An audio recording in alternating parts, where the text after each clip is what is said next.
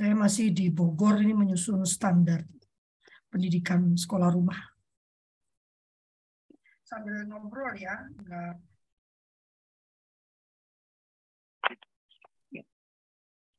Oh ya, nanti kalau film nanti mau ngobrol juga tuh yang kemarin ketemu temen, abang kita bukan ketemu, yang kakak rohannya Kirin di sini mau bikin P K B M, nanti mau ngobrol-ngobrol sama kalau hmm. sih ya. Siap, siap, siap, siap. Nanti hari Senin aja ya, hari ini penuh juga. Oke, oke. Siap, siap, Pak. Ya. Kok ya. Okay. Keren, mantap. Kita mulai ya. ya. Selamat pagi sahabat Suluh Keluarga. Selamat bertemu kembali dalam Kultur Parenting Pagi edisi hari Jumat tanggal dua puluh enam Agustus tahun dua ribu dua puluh dua. Hari ini buat saya istimewa. Nah, hari ini saya berusia empat puluh sembilan tahun. Jadi happy birthday kalau free. Iya, tapi sendirian di hotel karena saya masih uh, apa me, diminta uh, bukan disertakan dalam penyusunan standar pendidikan sekolah rumah ya. Semoga bermanfaat nanti. Dan pagi ini uh, tadinya saya nggak tahu kalau akan menyusun standar pendidikan sekolah rumah lagi ya, karena sudah dilakukan tahun lalu. Kemudian minta diminta disempurnakan untuk kemudian moga-moga segera ditandatangani dan diluncurkan. Uh, saya belum tahu, tapi ternyata saya sudah ingin sekali menggugat arti kata merdeka, gitu ya, karena saya sangat gelisah dengan uh, pelaksanaan kurikulum merdeka yang menurut saya makin kesini itu makin tidak memerdekakan, gitu ya, makin banyak kembali ke masa-masa di kurikulum-kurikulum sebelumnya. Bahkan kurikulum merdeka ini pada saat tidak dipahami maknanya dan tidak disertakan dengan baik, dia bahkan lebih mengerikan daripada kurikulum dua ribu tiga belas menurut saya. Tadi malam saya ngobrol dengan uh, tokoh yang dulu itu uh, dalam tanda kutip uh, menjual ide kurikulum merdeka itu kepada saya, dan waktu itu saya sangat berminat. Beliau mengatakan bahwa penyusunan kebijakannya sudah benar, tetapi ternyata uh, penerjemahannya saat dilatihkan itu menjadi uh, agak melenceng gitu ya, kembali ke Uh, apa uh, bandul yang semula. Memang beratnya per, per, per, perubahan itu selalu saja uh, uh, apa bandul yang awal itu uh, menggoda untuk dikembalikan. Maka hari ini saya ingin menyampaikan pendapat saya, apa yang menjadi pemikiran saya tentang pendidikan yang memerdekakan. Sebetulnya judul ini juga kurang tepat ya, seolah-olah anak-anak kita itu bukan manusia merdeka, kemudian orang tuanya memberikan kemerdekaan semacam negara kita gitu ya. Bahwa negara kita itu rumorsnya kan diberikan kemerdekaan gitu ya. Ya kan, lalu kita berkata enggak, kita merebut karena kita uh, menyatakan dulu sebelum diberikan. Tapi menurut saya semua negara, semua manusia di dunia ini pada dasarnya sudah merdeka karena kemerdekaan itu sudah dihadiahkan Tuhan kepada kita. Tetapi kemudian kita-kita inilah yang kemudian sok jago dan mengambil, merenggut kemerdekaan orang lain atau bangsa lain. Maka dalam konteks itu sebetulnya bukan memerdekakan mungkin ya, tetapi membuat anak-anak itu menyadari, nah, menyadari kemerdekaannya. Kita coba Uh, share screen dulu ya. Sebentar.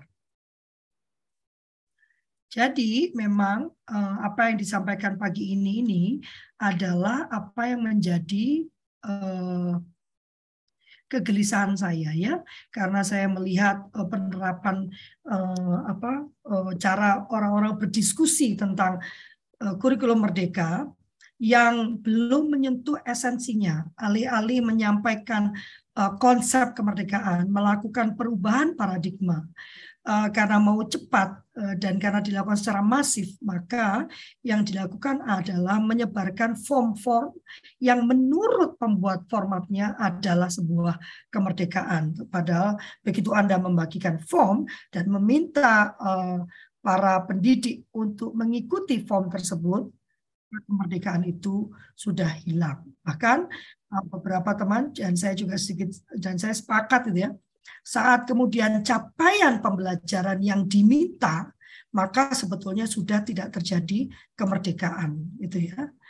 Nih, menurut saya pendidikan yang mengingatkan atau menyadarkan anak atas kemerdekaannya adalah sebuah pendidikan yang membasiskan dirinya kepada hak anak.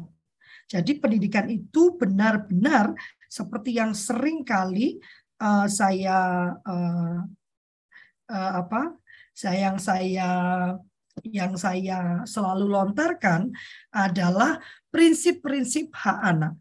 Jadi pada saat kita melakukan pendidikan, apakah itu pendidikan di rumah ataupun dalam konteks persekolahan, harus dipastikan apakah pendidikan kita itu sudah non-diskriminatif. Ya, apakah kita sudah bukan memberikan yang sama kepada semua anak, tetapi apakah kita sudah memikirkan dan mempertimbangkan ya, segala yang terbaik bagi semua anak tanpa terkecuali. Apakah kita t- sudah tidak mengesampingkan salah satu anak karena kondisinya? Ya, ataukah kita sudah mem- memperhitungkan semua anak dalam pembuatan rancangan pendidikan kita. Yang kedua adalah hak untuk hidup, kelangsungan hidup, dan perkembangan anak. Oleh karena itu, saya d- dalam konteks kurikulum merdeka dan masih mendapatkan banyak laporan betapa persekolahan itu tetap dimulainya dari jam tujuh, jam bahkan setengah tujuh pagi, diselesaikan jam dua siang, gitu ya. Dengan satu mata pelajaran, alih-alih cuma empat puluh lima menit kali dua, sekarang bisa jadi dua jam, ya, bahkan dua jam lebih. Dengan alasan kan diskusi, Kak. Ini adalah pelanggaran terhadap hak hidup dan kelangsungan hidup juga perkembangan anak. Saya bahkan mendengar orang tua yang berkata bahwa anaknya itu ada di sekolah dari jam tujuh pagi, kembali ke rumah jam empat sore. Wow. Ayolah teman-teman, mari kita mengubah paradigma berpikir kita dan mulai berpikir bahwa ini sebetulnya pelaksanaan hak anak. Maka pada waktu melaksanakannya, tidak melaksanakan satu hak kemudian merenggut hak yang lain. Karena kalau anak itu sudah ada di sekolah jam tujuh sampai jam empat sore, hak dia untuk bersama Anda sudah hilang. Kan udah malam, Kak. Ah, ayo, berapa persen dari Anda yang setelah anak pulang jam empat punya waktu untuk bicara dengan anak?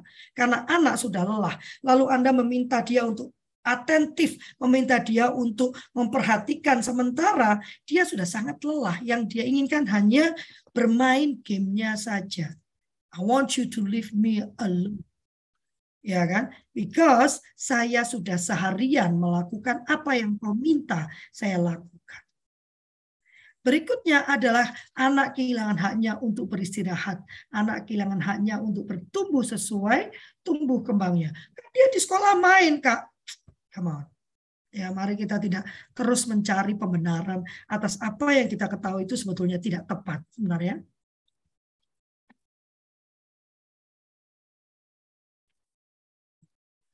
Maka bagi saya, sejak dulu saya memang menggugat kebiasaan sekolah untuk mengambil waktu anak sedemikian banyak dan targetnya hanya akademik. Anak tidak punya waktu lagi untuk mengembangkan minat dan bakatnya. Atau minat dan bakat itu hanya sebagai tempelan supaya orang tua senang. Oh, anak saya mah udah komplit, Kak, di sekolah. Dengan menempatkan anak Anda di satu tempat dari pagi sampai sore, maka Anda sebetulnya tidak senang mengajarkan anak untuk belajar bersosialisasi.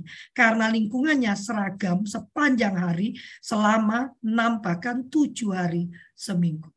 Hari Minggunya Anda juga sudah terlalu lelah, maka Anda pun tidak melakukan apa-apa terhadap anak. Yang ketiga, ini yang menurut saya uh, harus menjadi kebijakan ya, yang utama bagi para pendidik dan juga para uh, para orang tua. Menurut bagi saya pendidik itu adalah orang tua juga ya, termasuk orang tua. Ya, adalah kepentingan terbaik bagi anak. Saya sudah melakukan ini bagi anak, Kak. Ayo, pada saat kepentingan terbaik bagi anak yang kita kerjakan, maka prinsip keempat ini wajib kita kerjakan. Tidak mungkin kita tahu kepentingan terbaik bagi anak. Kalau yang namanya bagi, maka perspektifnya adalah perspektif yang diberi, yaitu anak. Dan kita tidak mungkin bisa mengetahui perspektif anak pada saat kita tidak berbicara dan memberikan penghargaan terhadap pandangan anak. Apakah memang itu yang dia inginkan? Apakah memang itu yang membuatnya nyaman? Jangan salah ya, orang-orang yang mengerjakan sesuatu tanpa mengetahui dan memahami tujuannya, atau orang-orang yang mengerjakan sesuatu yang tidak dia nikmati, sebetulnya dia tidak berfungsi dengan maksimal. Mungkin nanti Kak Dwita, Kak Irwan ya, bisa mempertegas hal ini ya, karena beliau-beliau ini kan satu psikolog, dua-duanya psikolog, tapi yang satu berbicara tentang ketangguhan. Memahami apa yang menjadi passion kita. Saya sedang membaca grit ya. Grit itu kata pertamanya adalah passion. Cari apa yang menjadi passion kita. Passion itu lebih dari sekedar keminatan. Passion itu sesuatu yang kita kerjakan dengan bahagia dan memberikan makna bagi diri kita. Pada saat yang kita lakukan itu memberikan makna bagi diri kita, maka kita pun memberikan makna bagi orang-orang di sekitar kita. Jadi pendidikan yang memerdekakan menurut saya, prinsip pertamanya adalah pendidikan itu berbasiskan pada hak anak. Di mana prinsip hak anak itu adalah non-diskriminatif, hak hidup, hak kelangsungan hidup dan perkembangan anak, kepentingan terbaik bagi anak, penghargaan terhadap pandangan anak. Mengapa kita perlu melakukan ini? Sebetulnya prinsip-prinsip ini dimaksudkan agar klaster-klaster perlindungan anak ini bisa terlaksana. Ada klaster satu, dua, sampai empat. Kita bisa meletakkan diri kita masing-masing. Ya, ini tadi diberi diberi apa? Uh, diberi sama Kak, Kak Irwan ya, tentang how to develop grit ya. Jadi belum selesai bacanya saya Kak Irwan, maka saya belum menyertakan. Ya, cuman kata-kata pertama dari grit rupanya adalah find your passion. Ya, sesuatu yang waktu kecil itu kita tidak diajarkan karena kita disibukkan, diingatkan dengan kewajiban-kewajiban yang harus kita kerjakan. Maka pada anak-anak saya, saya ubah cara saya. Yang saya tanyakan selalu adalah what is your passion? What do you want to do? Forget about what other people say. Pertanyaan mama cuma satu. What do you want to do? And how I can help you? Hanya itu saja. Karena saya percaya pada saat dia menemukan uh, passionnya, dia menikmati hidupnya, dan dia benar-benar bisa bermanfaat bagi orang-orang di sekitarnya. Karena hidup itu intinya adalah bermanfaat. Kenapa kita melakukan itu semua? Agar anak-anak kita tidak masuk ke dalam klaster kelima, yaitu perlindungan khusus. Saat anak-anak kita sudah mengalami tekanan, saat anak-anak kita sudah meng- me- bersikap, mengeluarkan sikap-sikap yang uh, menentang, bermasalah, ya, atau bahkan sudah melakukan tindakan yang melanggar hukum, maka dia sudah masuk ke dalam klaster perlindungan khusus. Klaster kelima inilah yang ingin kita hindari. Sebagai uh, uh, aktivis di lembaga perlindungan anak, saya lebih fokus pada menghindari klaster kelima daripada menangani klaster kelima. Jadi saya lebih fokus pada klaster satu, dua, tiga, empat agar tidak ada lagi anak Indonesia yang masuk ke dalam klaster kelima. Harusnya goal kita itu bukan sibuk pada uh, anak-anak yang sudah mengalami masalah. Yang kedua adalah pendidikan yang mengasah kemandirian. Jadi bagi saya sebuah pendidikan yang memerdekakan itu memandirikan. Sebagai ibu, uh, indikator kemandirian buat saya itu sederhana.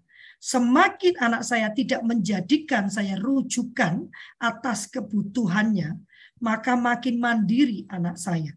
Ya, jadi bukan bertahan supaya anak saya terus membutuhkan saya, makan mesti sama saya, apa-apa mesti tanya saya, mau ini mesti kalau nggak ada mama nggak enak. Maka sebetulnya saya sedang meletakkan tali pada leher anak saya, mengikat leher anak saya, dan seperti pada binatang peliharaan kita, kita terus menarik tali kekang leher anak kita.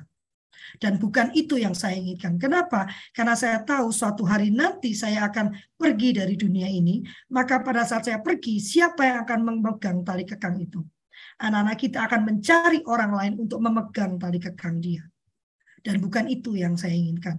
Yang saya dambakan adalah anak-anak saya menjadi sosok-sosok yang merdeka, sosok-sosok yang bisa paham siapa dirinya dan benar-benar menjalankan tugasnya sebagai manusia. Lalu bagaimana uh, mengasah kemandirian? Nah, ini nih, Kak Irwan.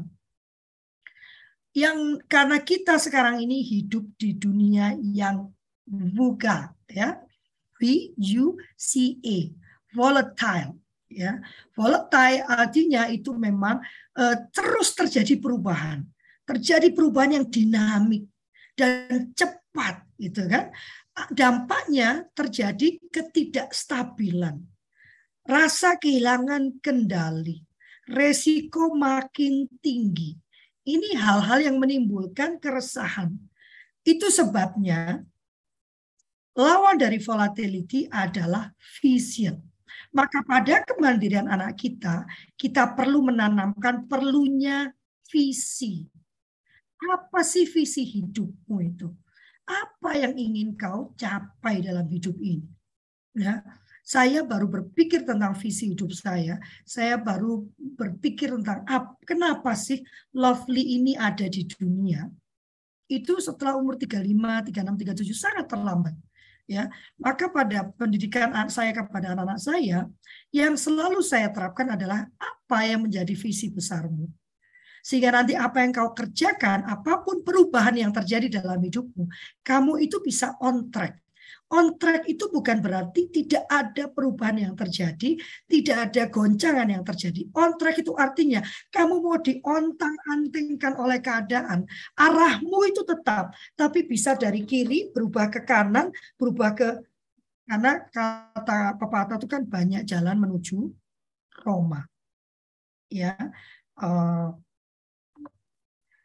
dan yang berikutnya adalah uncertainty. Wah, ayo, siapa yang tidak sepakat dengan saya bahwa hidup hari-hari ini makin gak jelas.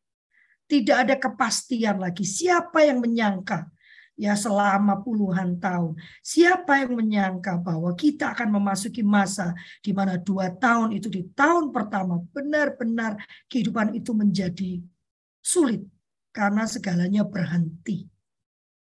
Ya, hidup sekarang itu penuh dengan kejutan, tidak bisa diperkirakan, tidak bisa diprediksi, tidak, banyak potensi kejutan, dampak-dampak yang tidak kita ketahui, hasil-hasil yang tidak kita ketahui. Hasilnya apa? Kita seringkali menjadi takut untuk bertindak, semakin sering melakukan analisa. Ya, waduh kalau begini nanti uh, ini biasanya saya mendengarnya dari Kak Canita. Kak Canita itu benar-benar very uh, apa sangat perhitungan beliau ini. Kalau melakukan apapun nanti Kak ini kan begini Kak. Nanti kalau begini gimana Kak? Nanti kan saya kalau mau ini nanti begini Kak. Nanti kan begitu ya. Semuanya dihitung Kak Canita ya. Dan saya dulu pun seperti itu Kak Canita. Jangankan mau pindah kota ya. Saya mau pindah rumah saja bergeser pantat saya itu hitungannya panjang banget. Jadi nanti di sana berapa listrik yang saya habiskan, terus eh, harga minyak di sana berapa, belanjanya di mana. Nanti dari situ saya ke tempat kerja, wah pokoknya panjang lebar kali tinggi ya. Dan saya bertemu senyampang saya menjadi tua, adik saya menyatakan selamat menua ya. Waktu saya menua, saya bertemu dengan orang-orang yang bahkan berpindah benua. Ya, berpindah benua, dia belum tahu mau melakukan apa di benua baru itu. Dia cuma bilang, saya percaya Tuhan akan peliharakan. Wow, pindah benua Kak, nggak kenal siapapun gitu. Nah kita cuman geser dari Jakarta Timur ke Jakarta Utara aja, mikirnya itu panjangnya luar biasa. Padahal kita masih di wilayah yang bahasanya sama, itu ya kulitnya masih sama. Sehingga pada hal ini kita perlu menumbuhkan pemahaman pada anak, ya, memahami kompleksitas, ya, oh, makin rumit karena informasinya juga makin banyak, ya, makin mudah buat kita untuk mendapatkan informasi, ya kan? Sehingga yang perlu kita lakukan adalah mencari kejelasan, clarity, lalu ambigu, nggak jelas. Uh, penyebabnya, tindakannya jadi nggak jelas, tujuannya nggak jelas, impact dampaknya nggak jelas, uh, dampaknya adalah keraguan-raguan, nggak percaya, nggak percaya diri, akhirnya menunda, ya kan, ya kan. Yang diperlukan ternyata adalah agility. Nanti ada agility itu apa? Jadi VUCA alih-alih berarti volatility, uncertainty, complexity, ya, dan ambiguity, VUCA diubah menjadi vision, understanding, ya kan, clarity, dan agile, agility. Apa itu agile? Ini saya dapatkan dari teman-teman di McKinsey, ya. Jadi bagusnya jadi penerjemah itu kita dapat banyak ilmu waktu menerjemahkan. Dan saya senang sekali ini, ya. Agility itu mindset. Oh. Jadi bukan cuman oh orang itu agile ya, bergerak terus, dia terus oh, semangat ya. Dia ternyata sebuah mindset. Agility itu budaya bekerja yang melewati satu jalur di mana dia terus melakukan eksplorasi, dia terus beradaptasi, dan terus belajar. Ini ya, saya sering katakan pada anak saya, yang namanya kurva itu selalu kalau sudah memuncak, sudah naik, dia akan turun. Demikianlah ilmu apa hukum alamnya. Segala yang sudah di puncak akan turun. Benar? Lalu bagaimana? Maka jangan pernah engkau merasa di puncak. Jangan pernah mengatakan I know it all. Selalu ada di posisi di mana engkau masih belum selesai belajar. Maka kurvamu akan terus naik. Tapi kalau kurvamu itu sudah mengatakan saya sudah ada di puncak, maka kurva itu akan turun. Karena demikianlah hukum alamnya. Maka sebuah sosok yang agile, dia punya mindset, pola berpikir yang terus menggali, terus beradaptasi. Nah, ini nanti ada urusan dengan berikutnya ya, dan belajar. Karena dia adalah pribadi-pribadi yang memiliki mindset yang growth, bukan fixed.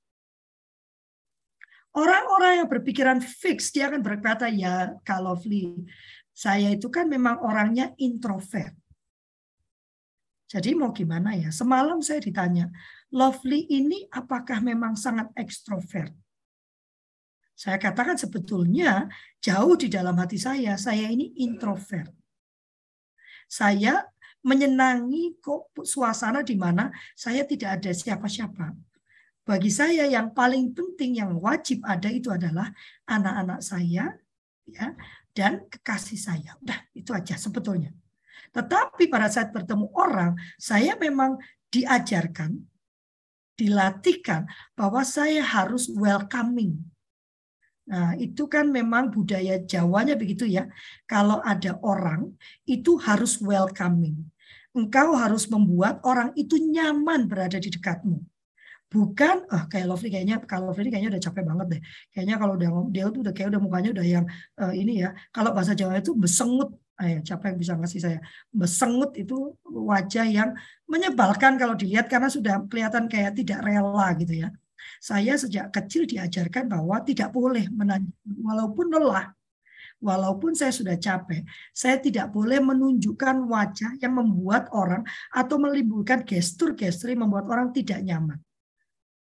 Ya, tapi kan kita harus jujur kalau yang saya lakukan, saya akan bilang, sudah, boleh nggak kita ketemu besok lagi? Karena saya lelah.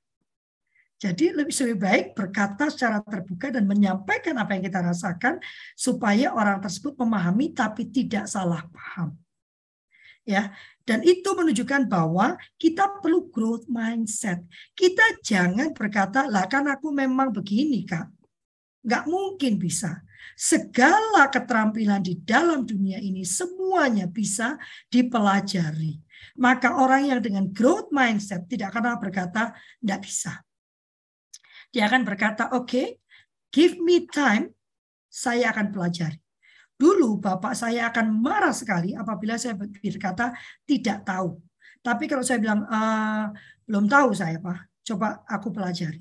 Dan itu terbawa sampai saya dewasa, pekerjaan apapun yang Anda berikan pada saya, saya kan tidak akan mengatakan, waduh saya nggak bisa. Saya akan berkata iya, dan segera saya berusaha keras mempelajari.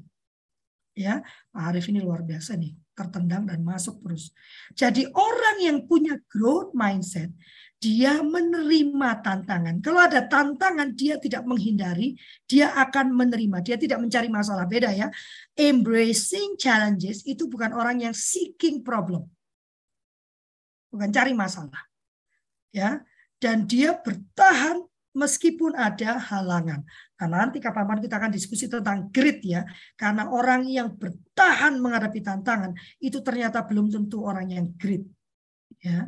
Melihat usaha sebagai jalan menuju penguasaan. Belajar dari kritik. Terinspirasi oleh kesuksesan orang lain. Beda dengan fixed mindset. Kalau fixed mindset itu ada orang sukses, iri kita. Waduh. Dia tiba-tiba, kalau orang yang growth mindset, karena growth mindset itu dia tahu segala apa yang terjadi pada orang lain itu mungkin terjadi pada dirinya. Segala kebaikan yang dilakukan, yang diterima orang lain itu mungkin juga terjadi pada dirinya. Jadi tidak perlu iri, tapi lihat, amati, pelajari, explore, adapt, learn. Ya kan? Nah berikutnya, pendidikan yang memberi, yang mengingatkan pada kemerdekaan adalah pendidikan yang mengasah keterampilan berpikir. Jadi bukan bicara tentang bisa menjawab soal, bukan bicara tentang kepatuhan. Saya nggak sedang bicara tentang Alkitab ya, bukan bicara tentang kepatuhan. Bahkan Alkitab pun mengajak kita berpikir. Makin kita berpikir sebetulnya makin kita patuh pada taat kepada Tuhan kita. Pendidikan yang memerdekakan itu dia mengasah keterampilan berpikir. Ingat ya, yang namanya keterampilan itu diajarkan, ditauladankan, dan dilatihkan. Nah, ini aspek berpikir kritis. Dia bisa menemukan reasons atau alasan-alasannya. Dia fokus pada masalahnya. Dia berada dalam situasinya. Dia punya kejelasan. Dia punya inferensi. Ya kan? Dia sudah punya latar belakang pemikiran sebelumnya. Dan dia melakukan overview, rangkuman. Jadi ini yang harus dilihat pada anak. Kita harus mengajarkan keterampilan ini. Bagaimana punya latar belakang. Artinya anak itu membaca. Anak itu menggunakan kehidupannya. Punya referensi pengetahuan. Ini juga cara kita memandang anak. Anak itu bukan lagi bejana kosong. Karena anak-anak kita, ini salah kita sendiri. Sejak kecil kita sudah berikan YouTube. Maka sudah ada referensi di otak mereka itu. Dia tidak kosong. Dan kita ajarkan bagaimana mengumpulkan. Pulkan. Jadi saya selalu mengatakan tidak bisa anak-anak saya itu kalau memberikan alasan, kau tidak bisa melandaskan pendapatmu itu pada perasaanmu. Kau melandaskan pendapatmu pada referensi-referensi yang kamu baca.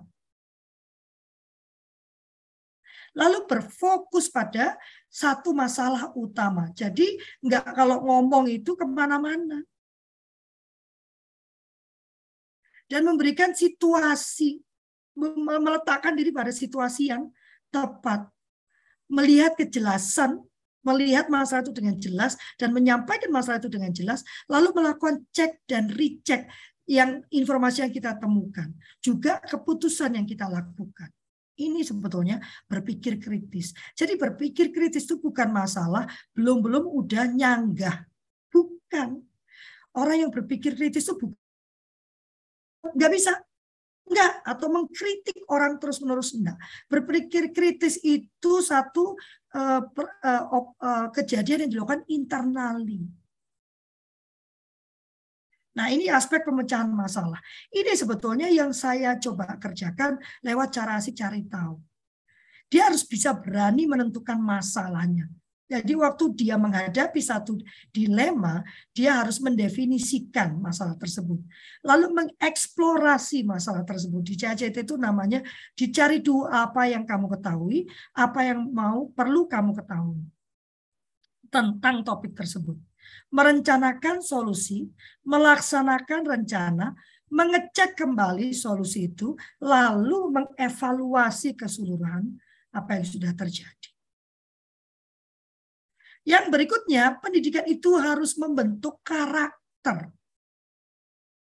Membentuk karakter bagaimana? Nah, ini juga enggak diterapkan, diberikan apa namanya itu dogma gitu ya. Kamu itu jadi anak enggak boleh bohong, enggak boleh. Bagi saya semuanya itu harus melibatkan anak. Karena prinsip utamanya kan prinsip hak anak. Maka pendapat dia itu perlu didengarkan. Pada saat kita, pada saat kita mengajak anak berbicara, dia melatih proses berpikirnya. Dia melatih keterampilan berpikirnya. Dia melatih cara untuk mencari reasoning-reasoning yang tepat. Maka waktu kita mengembangkan karakter yang pertama, karakter yang kita inginkan bersama itu harus jelas. Dan disepakati bersama bahwa di rumah ini, dalam keluarga ini, this is who we are and this is who we are not. Lalu setelah itu kita bersama-sama mengidentifikasi kebiasaan-kebiasaan baik yang mendukung karakter tersebut. Setelah kebiasaan baik itu terdefinisikan, baru kita bersama-sama mengembangkan kebiasaan baik tersebut. Meskipun ibunya, tetapi pada saat kebiasaan saya itu ternyata tidak mendukung karakter yang disepakati bersama, maka sebagai ibu saya juga harus menauladankan bahwa saya pun berusaha mengubah kebiasaan saya. Kemudian kebiasaan itu menginternalisasi, diinternalisasikan menjadi karakter. Jadi sebelum karakter itu muncul dalam diri anak kita, itu dilakukan secara terus-menerus lewat kebiasaan baik yang kita terapkan bersama. Bersama ya, bukan pada anak. Seringkali kita keliru, kita maunya pada anak. Kalau dulu ibu saya itu selalu ngomong ini, ya makanya mama itu kan mau kamu lebih baik dari mama, makanya jangan nyontoh mama. Jadi kadang saya protes kan, kok dia nyuruh saya begini, tapi dia nggak melakukannya gitu. Ya, kata dia itulah, jadi ibu itu mama pengen kamu lebih baik dari mama, supaya kamu nggak seperti mama gitu ya. Nah itu udah nggak zaman kalau anak sekarang ya. Kita pun harus mengakui kelemahan itu dan ada usaha kita untuk mengubah. Itu memberi contoh pada anak bahwa salah itu it's okay. As long as kau ada usaha untuk menjadi lebih baik. Nah, bagaimana dengan Anda? Sudahkah Anda melakukan pendidikan-pendidikan tersebut? Atau apakah Anda punya ide lain tentang pendidikan yang menyadarkan anak akan kemerdekaannya? Terima kasih.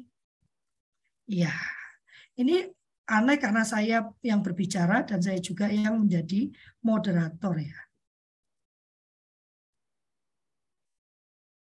Bagaimana? Apakah ada pertanyaan, pernyataan, atau sanggahan juga boleh terkait eh, pendidikan yang me- me- menyadarkan kemerdekaan ini?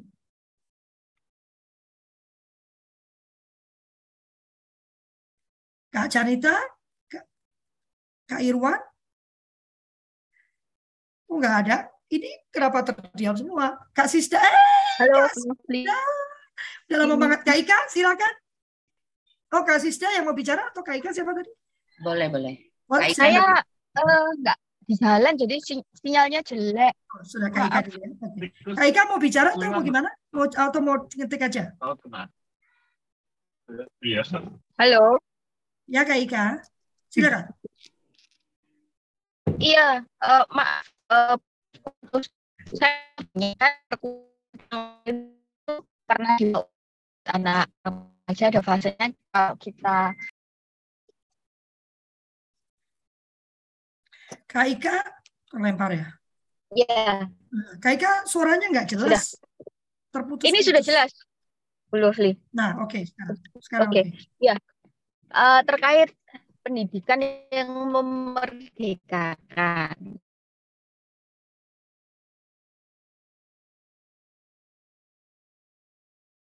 Putus maning. Putus maning, Kak Ika. Boleh di chat aja, Kak Ika. Kayaknya lebih oke okay ya. Saya berikan ke Kak Sisda dulu ya. Silakan Kak Sisda.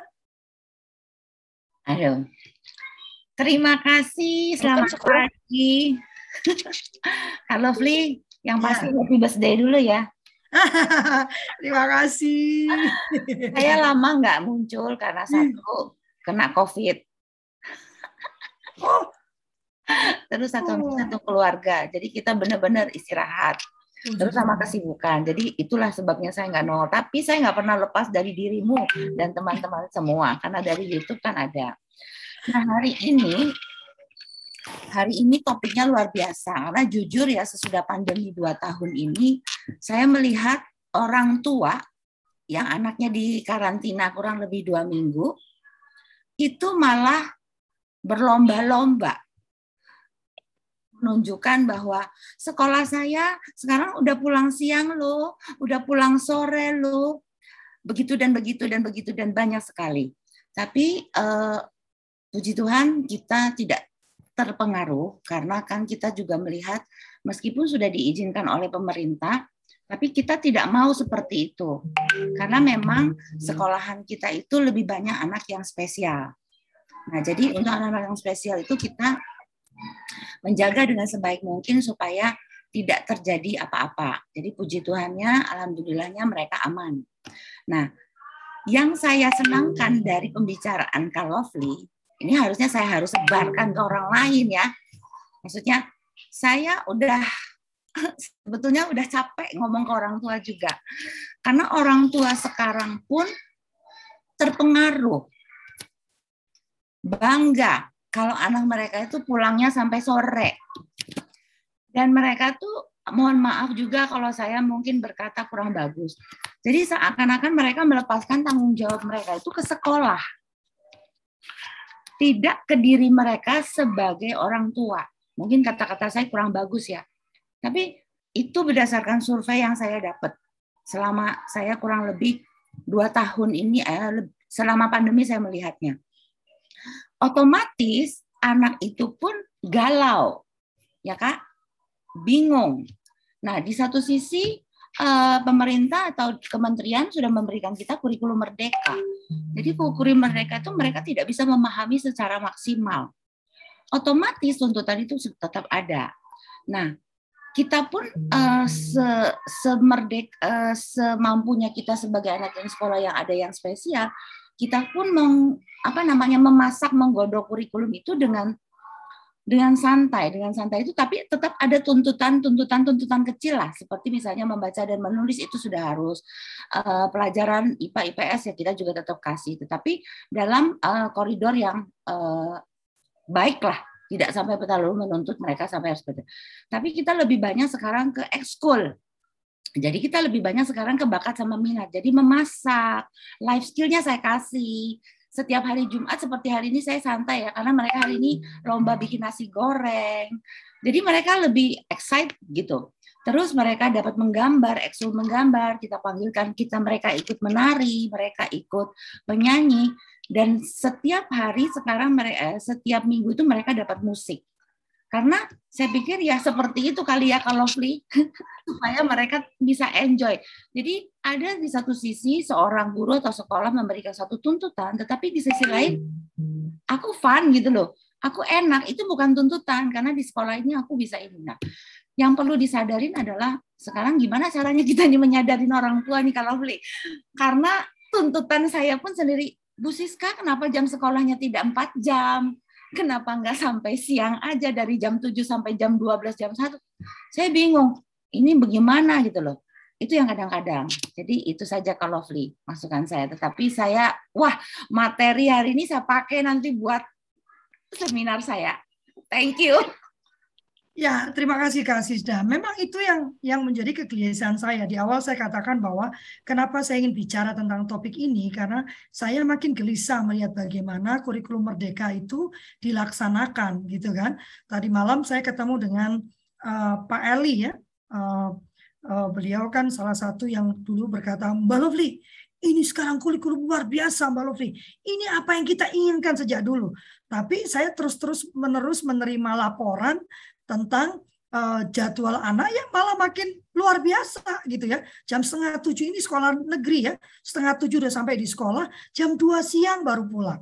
Saya ngobrol sama teman saya di sekolah swasta, dia bilang anak saya itu sampai di rumah jam empat Kak. What? Saya pikir ini apa-apaan ini gitu ya.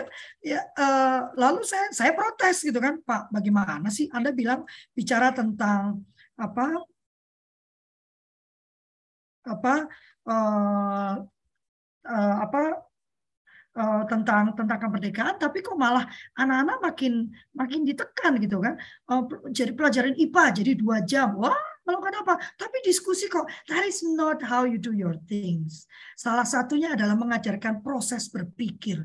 Kalau terus diajarkan kompam, komplemental komplemental begitu ya. Jadi oh ini bicara kita mikirnya matematika aja, kita mikirnya I P A aja. Kita mikirnya that's not how life is, dan banyak cara untuk melakukan itu sebetulnya, ya. Dan kita tidak akan memberikan apapun. Jadi gini ya, memerdekakan itu bukan membebaskan, beda lah ya. Mengakui kemerdekaan itu bukan kebebasan, tetapi menghargai bahwa dia, nah ini sekalian menjawab Kak Ika ya, bahwa dia punya referensinya, dia punya pilihannya. Tapi nanti salah, Kak. Ya itulah proses dia menjadi dewasa. Kita jadi tahu bahwa itu pilihan yang salah karena kita pernah melakukan kesalahan. Benar? Gunakan otoritas kita. Nanti teman-teman boleh bergabung ya. Nanti malam saya akan kembali bicara tentang uh, apa pola pengasuhan yang kekinian. Karena saya melihat orang tua itu sekarang saking inginnya menjadi orang tua yang demokratis, saking inginnya menjadi orang tua yang mendukung anak, dia kehilangan otoritasnya sebagai orang tua. Seringkali sudah bayar ke saya satu kegiatan yang harganya cukup mahal, empat ratus ribu, dan tidak diikuti karena anaknya tidak mau. Wow. Saya mau bisa ke ubun-ubun kalau seperti itu ya. Tetapi proses pengikut sertanya pasti saya tanya dulu, Dek, Kak, ini ada ini. Ini kayaknya menarik deh. Karena dia kita diskusi dan dia mau, saya bayar, terus nggak mau. Wah. Ya kan? Bisa bertanduk mamanya ya. Tapi orang tua akan berkata, ya gimana? Mau gimana lagi? Anaknya nggak mau. Otoritas kita itu juga dibutuhkan oleh anak-anak. Tetapi ini namanya seninya menjadi orang tua. Kita tidak terus-menerus menggunakan otoritas kita. Ada masanya, makanya nanti ikut ya nanti malam ya. Bagi saya menjadi orang tua itu peran saya berubah-ubah. Tidak selalu demokratis. Gitu ya. Nah, dengan K I K, memang salah satu bentuk keterampilan berpikir adalah memberikan dia kemampuan untuk uh, sorry, kemerdekaan atau hak untuk mengambil keputusan. Tapi jangan, kita ini masalahnya seringkali memberikan anak tanggung jawab pengambilan keputusan yang besar, memilih sekolah. Tanpa lebih dulu dilatih pada pengambilan keputusan-keputusan yang sederhana. Buat saya, mau pakai baju pun kita diskusi, itu reasoning-nya harus jelas. Dan saya akan jawab dengan reasoning saya. Saya, aku mau pakai ini mah, ya, tapi nanti kita itu akan ada di tempat yang uh, tidak ada A C-nya.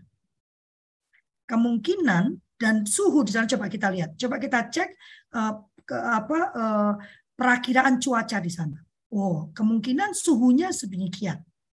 Nah, kita cek, coba kita lihat bagaimana kondisi tempat tersebut. Nah, orangnya sekian. Kira-kira akan seperti apa situasinya? Panas. Nah, kamu dengan baju ini bagaimana? Ya, tapi ini oke. Okay.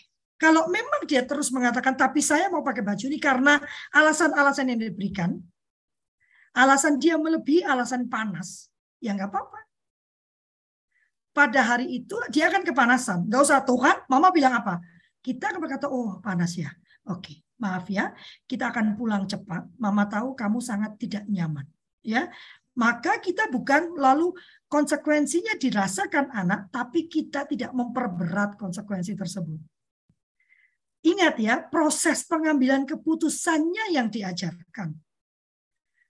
Melihat mem, dari segala informasi. Jadi yang kita mau siapkan adalah manusia yang pada saat dia mengambil keputusan itu sudah mempertimbangkan informasi-informasi yang cukup lengkap. Bukan dari satu orang lalu memutuskan. Itulah kenapa negara kita hobi banget hoaks dan gampang banget dibakar. Karena kita tidak terbiasa melakukan cek dan recheck, mengumpulkan informasi. Makasih pendeta Adi. Kak Chanita bilang, kalau Fli aku setuju banget dan keren banget. Karena sedikit banyak yang kalau Fli sampaikan kemarin saya kerjakan Kak di kampus. Saya kan in-charge set perkuliahan online di, online di kampus. Dari rekrutmen anak-anak tiap kelas ada atau tidak, maka M K-nya makanya di, jurus, di jurusannya. Saya undang yang punya passion untuk bergabung, bisa atau tidak, nggak jadi masalah. Terbukti aku lima hari ini full satu minggu harus tiba-tiba nemenin anakku. Mereka sangat firm dalam melayani perkuliahan daring di kelas-kelas mereka. Juga tingkat paling tinggi sudah berperan menjadi asisten yang bisa diandalkan. Ya, passion itu penting. Jadi jangan diburu-buru. Beri anak waktu untuk menemukan passionnya. Hidup ini bukan pertandingan. Hidup ini adalah sebuah perjalanan menuju satu titik, yaitu pulang ke rumah Tuhan. Kak Irwan, ada yang mau ditambahkan? Kak Dwita? Cukup Kak Lovely, luar biasa. Saya juga belajar banyak ini. Wow. Keren, keren. Uh, yang ditambahkan itu aja Kak Lovely. Uh, VUCA-nya. VUCA-nya kan kan ada konsep yang apakah VUCA itu cukup gitu. Ternyata kan ada BANI. BANI itu kan Bristol, terus ada anxiety gitu ya, mirip-mirip. Hmm. Tapi memang hmm. sebetulnya pada saat uh, no no way out, nggak ada jalan lagi untuk balik gitu ya. Jadi ada kisah yang tentang jenderal perang ya, bawa kapal, setelah itu dia masuk ke wilayah musuh yang sudah lama di perjalanan, udah capek banget gitu ya. Setelah itu musuh udah siap ternyata. Musuh itu udah siap. Apa yang dilakukan si si jenderal perang ini? Dia suruh anak buahnya bakar itu kapal gitu. Hmm. Jadi nggak ada nggak ada nggak ada nggak ada kata kita harus perang atau mati gitu. Jadi, jadi situasi yang kita hadapi sekarang ini seperti itu gitu ya. Jadi memang memang uh, luar biasa uh, apa yang disampaikan tadi. Dan ini soal pendidikan tadi ya, gantian Kak Lovely juga kamu bergabung juga silakan nanti. Oh. Siang kan uh, saya diundang sama F G D-nya profesor-profesor di I T B itu. Oh. Jadi saya jadi saya jadi provokatornya. Memang boleh ikut bergabung. Uh, nanti saya mintakan linknya. Saya bilang saya akan bawa beberapa rekan saya. Siap. Nah itu kan eh, itu banyak keluhan ya keluhan tentang eh, anak-anak yang sekarang itu gitu kan. Nah ini kan pertanyaan-pertanyaan yang harus dijawab. Kita sendiri sudah memberi pendidikan yang benar atau tidak gitu kan? Betul. Yes. Iya gitu. Jadi memang kita akan saya akan menjawab secara the whole gitu kan. Saya itu ya saya masukkan konsep-konsep saya. Itu aja kalau aku eh, gantian lah saya juga ngomong ini daging semua. Terima kasih Kak Irwan. Ya, jangan lupa ya linknya ya, saya mau ikut ya. Siap. Walaupun hari ini ada acara karena malam itu saya jadi pembicara lagi, jadi uh, kegiatan berulang tahunnya makan siang. Tetap. Ya, ya eh, ya eh, asik eh. Oh, oh, oh. Tambah muda ya. Tambah muda. Ada lagi kah yang mau uh, menyampaikan pendapat, menyampaikan atau bahkan nggak setuju juga nggak apa-apa loh. Kalau Pri, tadi ya kata Kak Dokter Ika ya, Kak Ika, memang kita tidak mungkin punya, jadi gini ya, uh, tidak mungkin ada orang yang tiba-tiba selalu membuat keputusan yang tepat. Bahkan orang yang sudah berpengalaman pun, dia akan sesekali keliru mengambil keputusan. Nah, ini juga ya, Bagi saya, saya tidak pernah mengajarkan pada anak saya ada keputusan baik, keputusan buruk. Ya, yang saya tekankan kepada dua anak saya adalah yang ada itu hanya keputusan, titik. Lalu konsekuensi dari keputusan itu. Maka sebetulnya waktu mengambil keputusan, waktu kau melihat semua informasi, termasuk di dalamnya adalah memperhitungkan konsekuensi dari keputusan itu. Dan percayalah, konsekuensi itu yang kita perhitungkan itu biasanya dua, tiga kali lipat lebih berat. Jadi kemarin saya menerjemahkan untuk uh, satu uh, ini ya, satu firma yang melakukan pelatihan manajemen. Uh, saya rasa saya boleh mengungkapkan ini karena ini uh, ungka, uh, perkataan ini ya, perkataan umum ya. Dia bilang dia yang menjadi nomor dua itu sebetulnya yang nomor satu kalah karena tidak ada planning. Jadi perencanaan itu penting, melihat bagaimana konsekuensi itu penting. Ya, makanya kalau ada teman yang datang, saya mau cerai kak, gitu kan? Saya ajak dia untuk melihat konsekuensinya. Setelah bilang saya bisa kak, nah udah ya, udah ya. Nah itu kalikan sepuluh. Itu konsekuensinya. Ya, jadi berpikir, berpikir dan berpikir. Kalau sudah terjadi dan konsekuensi itu buruk, ya yang saya kerjakan saya nggak akan bilang tuh, mama bilang apa? Ya saya akan menemani anak-anak saya untuk menjalani konsekuensi yang berat itu.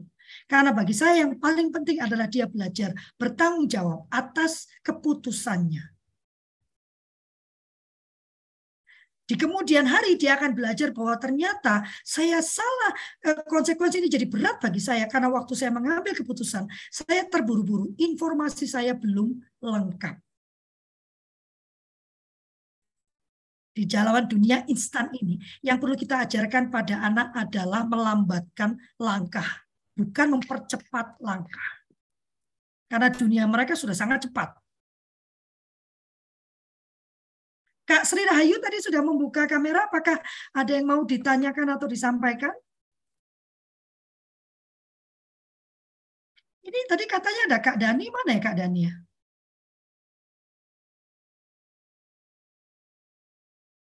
Saya nggak lihat ya. Tumben ya Kak Dani nggak ada ya? Tadi katanya, Kak, saya udah masuk tapi telat gitu. Tapi saya nggak ngeliat ini. Bukan, ini beda lagi ya. Dani Yuni beda lagi. Nggak tahu saya. Makanya Kak Dani. Artinya tadi bilang, lain kali bilang Kak. Jadi saya yang jadi ininya, hostnya katanya. Bagaimana? Ibu Renani? Ibu, saya rindu sekali dengan Ibu. Apa kabar Bu? Sehat? Belum terlaksana janji saya untuk datang ke rumah Ibu ya. Segera ya Bu. Kak Dasmiati, ini guru juga nih, Kak Emma, Dokter Ferry, Kak Madiman, bagaimana? Apakah ada lagi yang mau menyampaikan sesuatu? Kak, ah, Bu Renani, Bu Renani sudah membuka kam- uh, mic tadi. Bagaimana Ibu? Iya Mbak, nanti ini lagi sakit tenggorokan, nggak bisa ngomong, nyimak dulu. Aduh, cepat sehat ya Bu. Amin. Ya. Saya nambahkan dikit aja Kak Irwan, jadi memang siap. Kalau yang buka dong kameranya, rindu lihat wajah Kak Irwan juga. Aduh ini berantakan ini, aduh. Lupa ngeri. Pakai lipstik ya? Eh, gerentikan ini udah udah siap. Belum pakai lipstik. Belum pakai lipstik. Jadi eh, dalam konteks grup, dalam konteks eh, eh, teamwork. Kalau kalau di kalau Jepang dia menggunakan sistem nilai gitu. Jadi ada benevolence, misalnya ada supporting, ada dominan. Jadi orang itu nggak boleh satu tipe gitu, gitu. Nah ternyata di di Amerika juga gitu, ada namanya, bahkan dia punya inventory sederhana. Nanti saya bisa bisa ini juga C S I gitu, Change Style Indicator. Jadi grup itu itu grup itu menurut mereka itu juga eh, harus harus ada tiga tipe gitu ya, ada tiga tiga tiga tipe manusia dalam satu grup itu.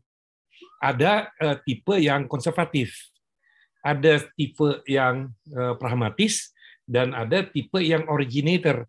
Ya kalau kalau kebayang nggak di D P R itu originator semua gitu, di bagian perundang-undangan itu bubar semua, undang-undangnya ganti terus gitu kan. Tapi kalau konservatif semua itu nggak akan berkembang juga gitu. Kalau dia pragmatis, ya gimana angin bertiup. Tapi tiga, tiga tipe itu katanya harus ada. Nah, penampilannya ya seperti Kak Gafri tadi ya. Kalau ditanya, saya ini extrovert atau introvert?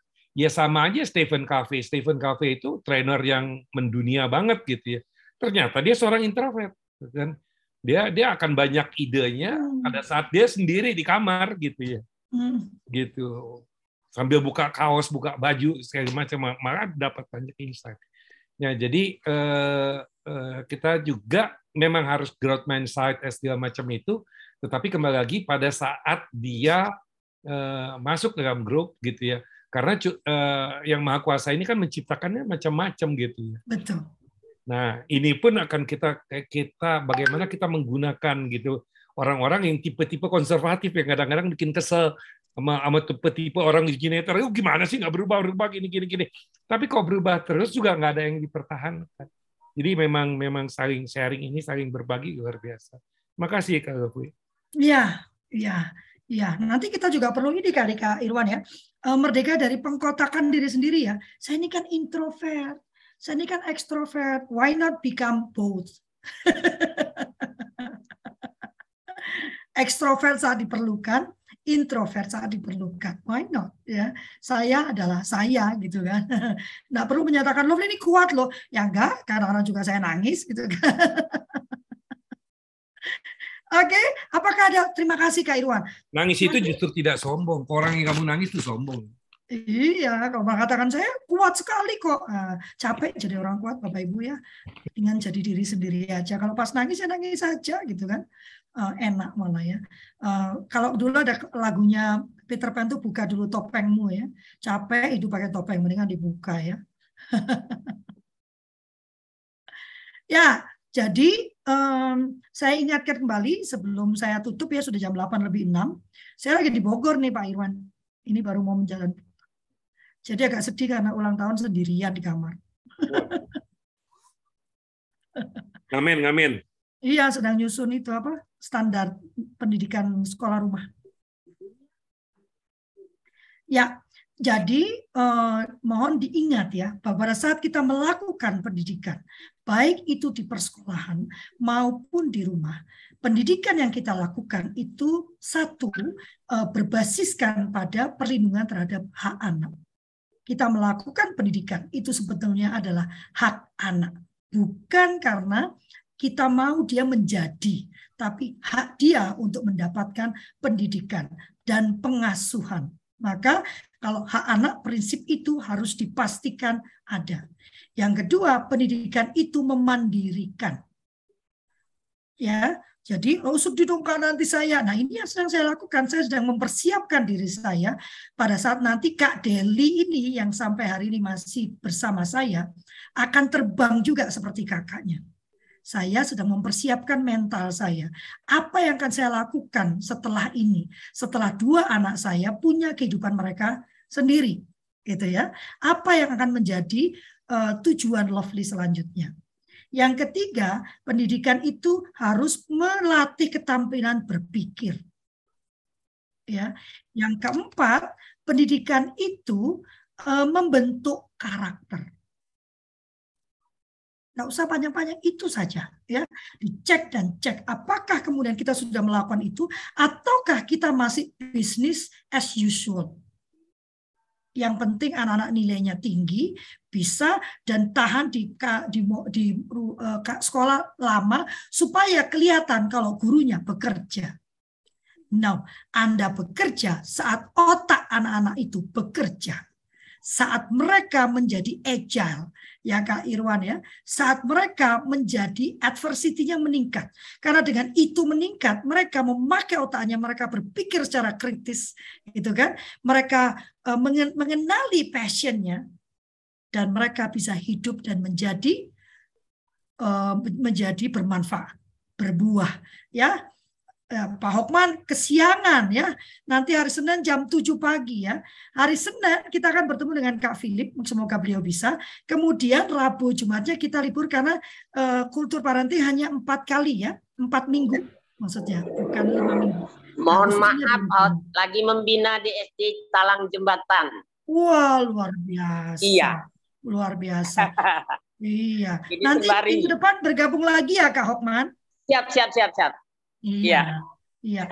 Dan saya ingatkan bahwa suluh suluh keluarga atau kultur parenting ini bisa juga teman-teman ikuti lewat YouTube ya. Channelnya Kultur Parenting. Jadi kalau udah ketinggalan nih, Kak Hokman udah telat gitu kan, ditonton lagi YouTube-nya. Nanti kalau Kak Hokman punya, kalau Fri ini kayaknya nggak bener deh, silakan japri saya ya. Kalau Fri saya nggak sependapat dengan kakak, waktu kakak bicara di YouTube ini gitu ya, silakan. Yang ada menjadi anggota silakan di grup ya. Kita membuka keanggotaan. Kalau nggak sempat lihat YouTube, dengan dengarkan Spotify-nya. Ayo, Ibu Bapak Guru, jangan ketinggalan sama anak-anak. Dengarkan Spotify-nya. Di Spotify itu tidak cuma lagu-lagu yang ada. Banyak podcast-podcast yang bisa kita dengarkan dan bermanfaat. Jangan cuma dengerin podcast-nya Deddy Corbuzier, ya. Ya, isinya. Tapi dengarkan podcast-podcast yang membangun kita. Maka itu akan mengajarkan pada anak-anak bahwa oh, ternyata Uh, handphone ini bukan hanya alat untuk hiburan, tetapi ini juga adalah sumber pengetahuan. Ya, mari kita contohkan. Kita akan foto dulu sambil saya menutup.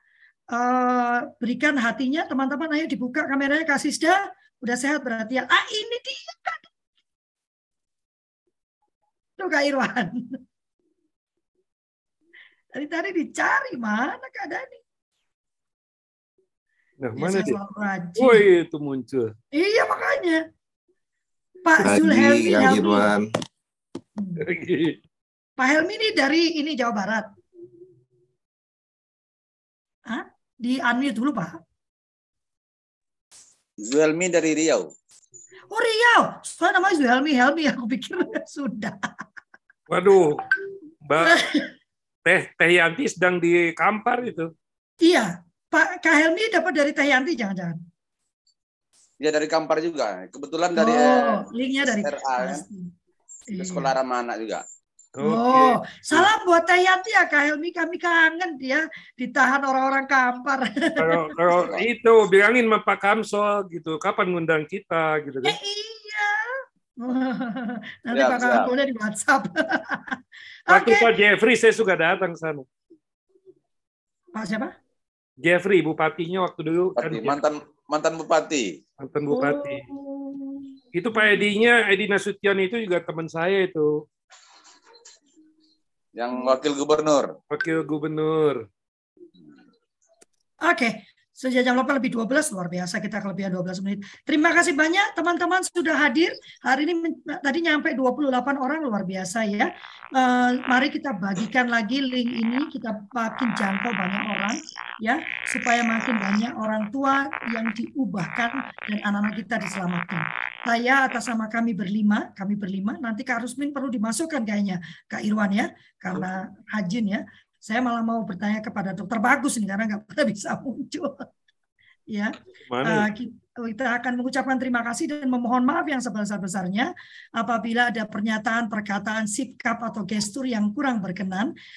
Kami tidak ingin menghina, merendahkan, memojokkan, ya, menghakimi, bahkan tidak ingin menggurui. Kami hanya ingin menyampaikan apa yang menjadi keyakinan kami dan apa yang kami usahakan untuk kami kerjakan di dalam kehidupan kami sehari-hari. Terima kasih banyak. Sampai ketemu hari Senin. Selamat berakhir pekan. Wassalamualaikum warahmatullahi wabarakatuh. Tuhan memberkati. Waalaikumsalam. Terima kasih semua. Terima kasih semua. Happy birthday kalau Fli. Terima kasih. Kak Irwan, ditunggu hadiahnya ya. Nanti aku kirim alamat. Kirim alamat atau kirim ini apa nomor nomor rekening. Mari Pak, Bapak pendeta, ya. Suami pendeta tadi ini namanya Pak siapa sih? Eh, yang pendeta hati saya. Kenapa? Yang, oh, yang Bapak pendeta yang pendeta tadi. Oh, berarti selama ini saya salah ya Pak? Ya Tuhan, saya pikir nama itu yang pendeta tadi. Oke, ya terima kasih Bapak sudah ikut terus ini. Belakangan rajin juga loh Pak Irwan. Ini para bapak ini luar biasa loh. Pak Hokman hadir lagi ya. Insya Allah. Ya. Ya, ya. Ya. Terima kasih. Saya pamit ya. Saya mau pulang. Oh, terima kasih. Terima kasih. Terima kasih. Terima kasih. Sri, apa itu Rayu?